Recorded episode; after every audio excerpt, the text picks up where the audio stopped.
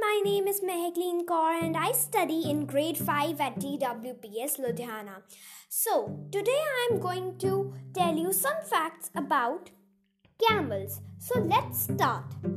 First fact is camels do not store water in their humps. All that is in their humps is fat, and that fat weighs up to 80 pounds. Second, camels can drink 40 gallons in just 15 minutes. Third, camels can survive without a sip of water till 10 months. Was it interesting? Thank you. Have a nice day.